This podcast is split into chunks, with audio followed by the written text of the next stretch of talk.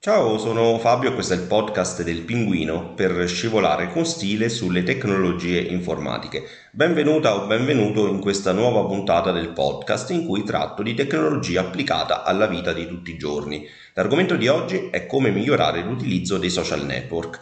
Ho iniziato a insegnare un paio di settimane fa ad un nuovo corso in cui l'informatica è una materia d'appendice. I partecipanti infatti non usano il computer e sanno poco o nulla di questa materia, ma tutti usano Facebook tramite lo smartphone.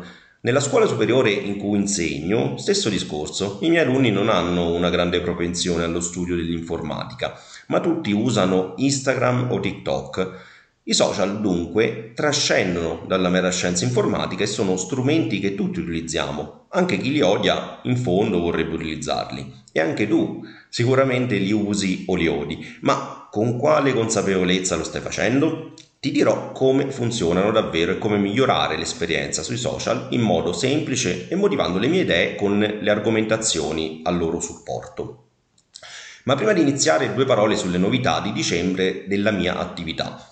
Il cuore del mio business è la formazione e la consulenza personale. Se sei un mio corsista o se mi hai conosciuto col podcast, puoi fruire del mio aiuto. Non sono un tecnico, ma ti aiuto a usare e a far funzionare il digitale e quelle tecnologie che oggi ci servono a vivere meglio in modo consapevole. La novità è che per i tesserati dell'Auser, gli over 65 e gli under 17 ho applicato degli sconti importanti, proprio perché la mia missione è di formare le persone al digitale e queste fasce d'età sono le più sensibili, a cui tengo particolarmente. Per info visita il mio sito www.fabiopaolucci.it e scopri se posso esserti d'aiuto. Ma iniziamo subito con l'argomento di oggi che è davvero ricco di spunti e per farlo partiamo dall'inizio di tutto, la nascita di Internet. Internet nacque nei primi anni 90 con uno scopo preciso, permettere alle persone di condividere contenuti grazie appunto ad una rete in grado di connettere i computer. Questa rete è diventata sempre più grande poi col tempo, fino ad essere quella rete pubblica che oggi chiamiamo Internet, una rete planetaria. Bene, i contenuti restano fondamentali anche oggi, ma a differenza di allora, dal 2000 in poi sono esplose le piattaforme sociali. Da internet dei contenuti quindi siamo passati all'internet delle relazioni, fino ad arrivare ai giorni nostri in cui potremmo definirlo l'internet delle intelligenze artificiali. Uno dei primi errori che noto e che potresti fare anche tu è pensare che siano spazi liberi di nessuno dove posso rivendicare e fare quello che voglio. Seppur internet sia una rete pubblica, i luoghi al suo interno non lo sono praticamente mai, sono invece di proprietà di chi crea il sito che li manifesta e li gestisce, paga i computer, server che forniscono i servizi, i dipendenti, la corrente elettrica e così via.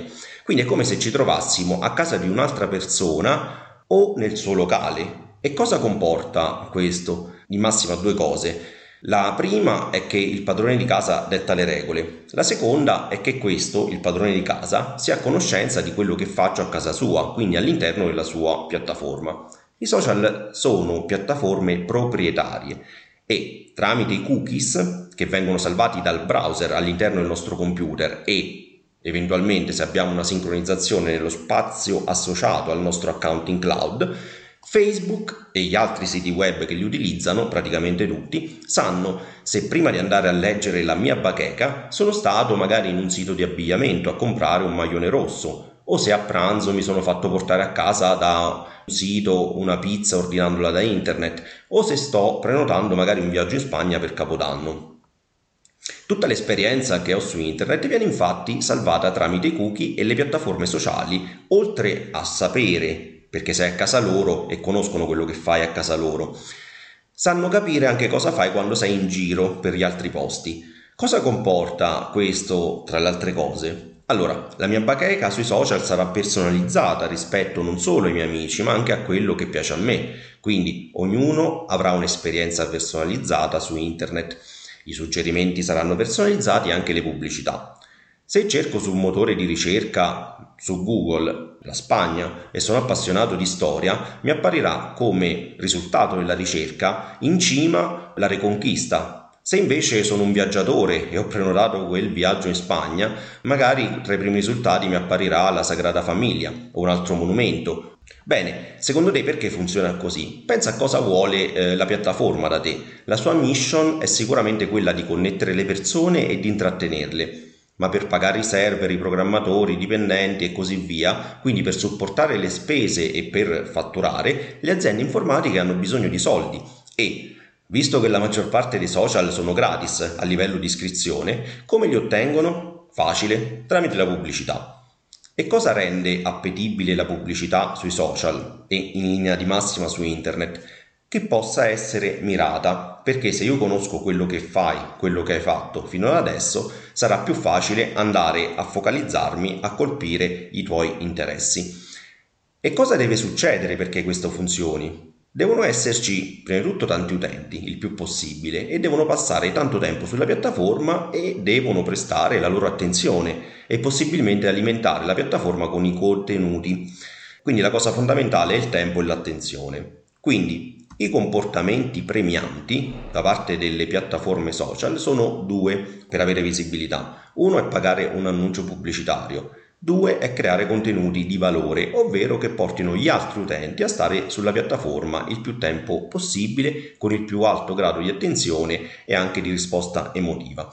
Se per esempio su un social, come vedo spesso, viene postato un link ad un sito esterno senza poi tra l'altro nessun commento da parte di chi lo posta, non serve a nulla, a meno che non lo paghi, perché? Immagina di essere al bar di Facebook, no? Entri e dici, oh guardate ragazzi, nel bar di fianco c'è il caffè a metà prezzo, c'è un aperitivo eccezionale, andiamo tutti quanti lì è ovvio che il proprietario della piattaforma, il proprietario del bar ti prende e ti butta fuori. Quindi tutti quei comportamenti che non avrebbero senso nella vita reale eh, si ripercuotono allo stesso modo nella risposta che avremo nei social, in quanto sono piattaforme proprietarie e fanno quello che vogliono al loro interno e sono infastidite se tu con i tuoi contenuti cerchi di portare via l'attenzione delle persone o le persone stesse dall'interno della piattaforma. Fin qui tutto lineare.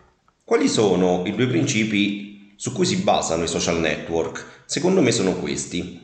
Uno, il primo sono i microstimoli e il secondo i soft links. Ti starei chiedendo cosa sono e ora te lo dico. Allora, i microstimoli non sono altro che le notifiche, ovvero quegli stimoli sia sonori che visivi o anche emotivi che ci arrivano rispettivamente dalle applicazioni e dai post al loro interno.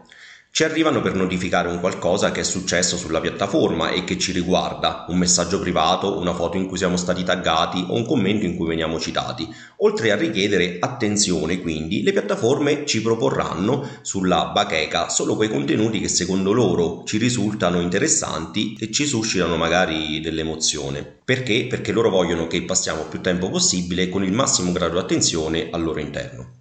I soft links invece sono la tipologia di connessione che instauriamo all'interno dei social ed è bene capire di cosa si tratta e perché è differente da una relazione amicale oppure da un rapporto che viene perduto nel tempo. I soft links sono una connessione non invasiva. Possiamo seguire una persona, intuire quello che fa, come si svolge la sua vita in modo superficiale, per quello che lui vuole mostrare e magari a contattare questa persona all'occorrenza, sempre in modo non invasivo. Questo è il modo con cui si sviluppa una relazione social e quindi può avere dei punti a favore e dei punti contrari. L'importante è essere consapevole che è questa la tipologia di relazione che in linea di massima si instaura su queste piattaforme. Ora, i consigli che ti do per usare bene queste, questi applicativi sono i seguenti.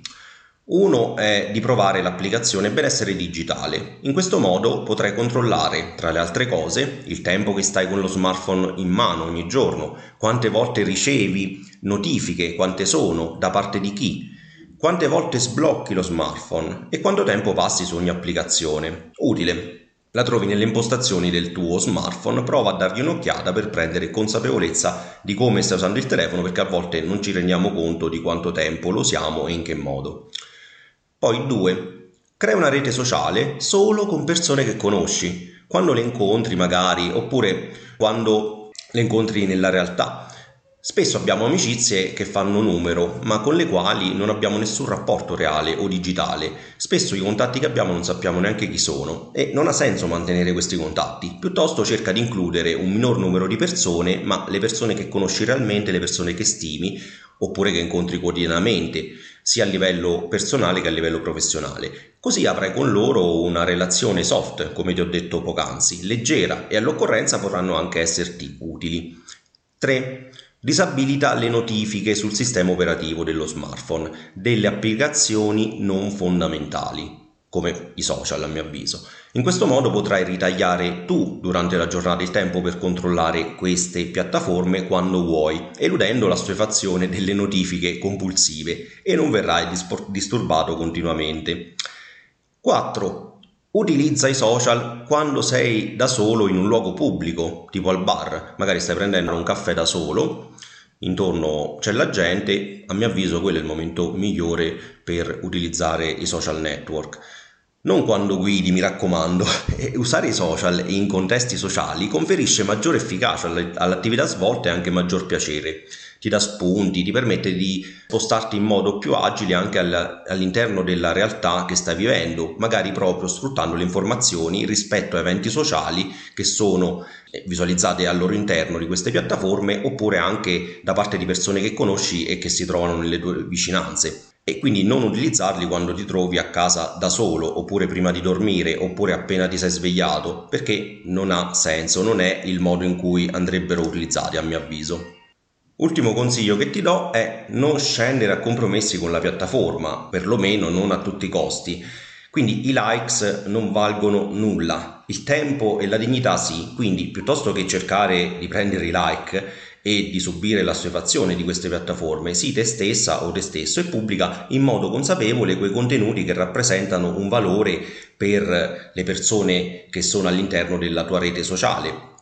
Eh, scendere a compromessi non porta a tanto perché la piattaforma vuole spingere quei contenuti che fanno comodo a lei e non quelli che fanno comodo a te. Quindi non è detto e spesso non lo è che quando ricevi un eh, grande engagement, quindi una grande interazione, sia solo merito mh, tuo, ma spesso è merito delle regole che detta le piattaforme che non sempre coincidono con i tuoi valori di vita. Quindi non dare per scontato che eh, ci sia un rapporto di uno a uno tra i likes ricevuti e il valore di quello che stai manifestando, ma piuttosto verifica che quello che stai manifestando ti rappresenti veramente e ti faccia stare bene, insomma. Ok, per oggi è tutto, ti invito anche a, ho visto che sono stati messi dei commenti all'interno dei precedenti episodi del podcast a farmi delle domande. Quindi da speaker puoi mettere delle domande sotto questo episodio. A questo punto mi darai degli spunti anche per risponderti e per trarre appunto un'integrazione rispetto a quello che mi chiedi alle tue riflessioni per parlare successivamente nei prossimi episodi di argomenti specifici a tal proposito ringrazio Maria Giulia che per esempio è stata l'ultima persona che ha lasciato un commento sullo scorso episodio del podcast. Un altro modo che hai per contribuire alla crescita di questo podcast è quello di condividerlo con una persona alla quale potrebbe interessare il contenuto dello stesso. Quindi puoi condividerlo mirato come condivisione, mi raccomando, perché è lo stesso discorso della puntata di oggi. È inutile buttare sul social questa puntata che magari non interessa a nessuno senza scrivere nulla al, nel commento del post. Invece è molto più interessante se tu lo condividi con una persona, magari in modo mirato attraverso WhatsApp o Telegram e scrivi all'interno della chat il motivo per cui lo stai condividendo e cosa ti ha colpito a te del contenuto di questo episodio. Ti ringrazio per essere arrivato fin qui, ti ringrazio per l'attenzione e noi ci sentiamo alla prossima puntata del podcast tra un paio di settimane. E come diceva Giulia Renard, il pinguino ha le punte delle ali nel taschino del gilet. È un animale con un certo stile. Ciao, alla prossima!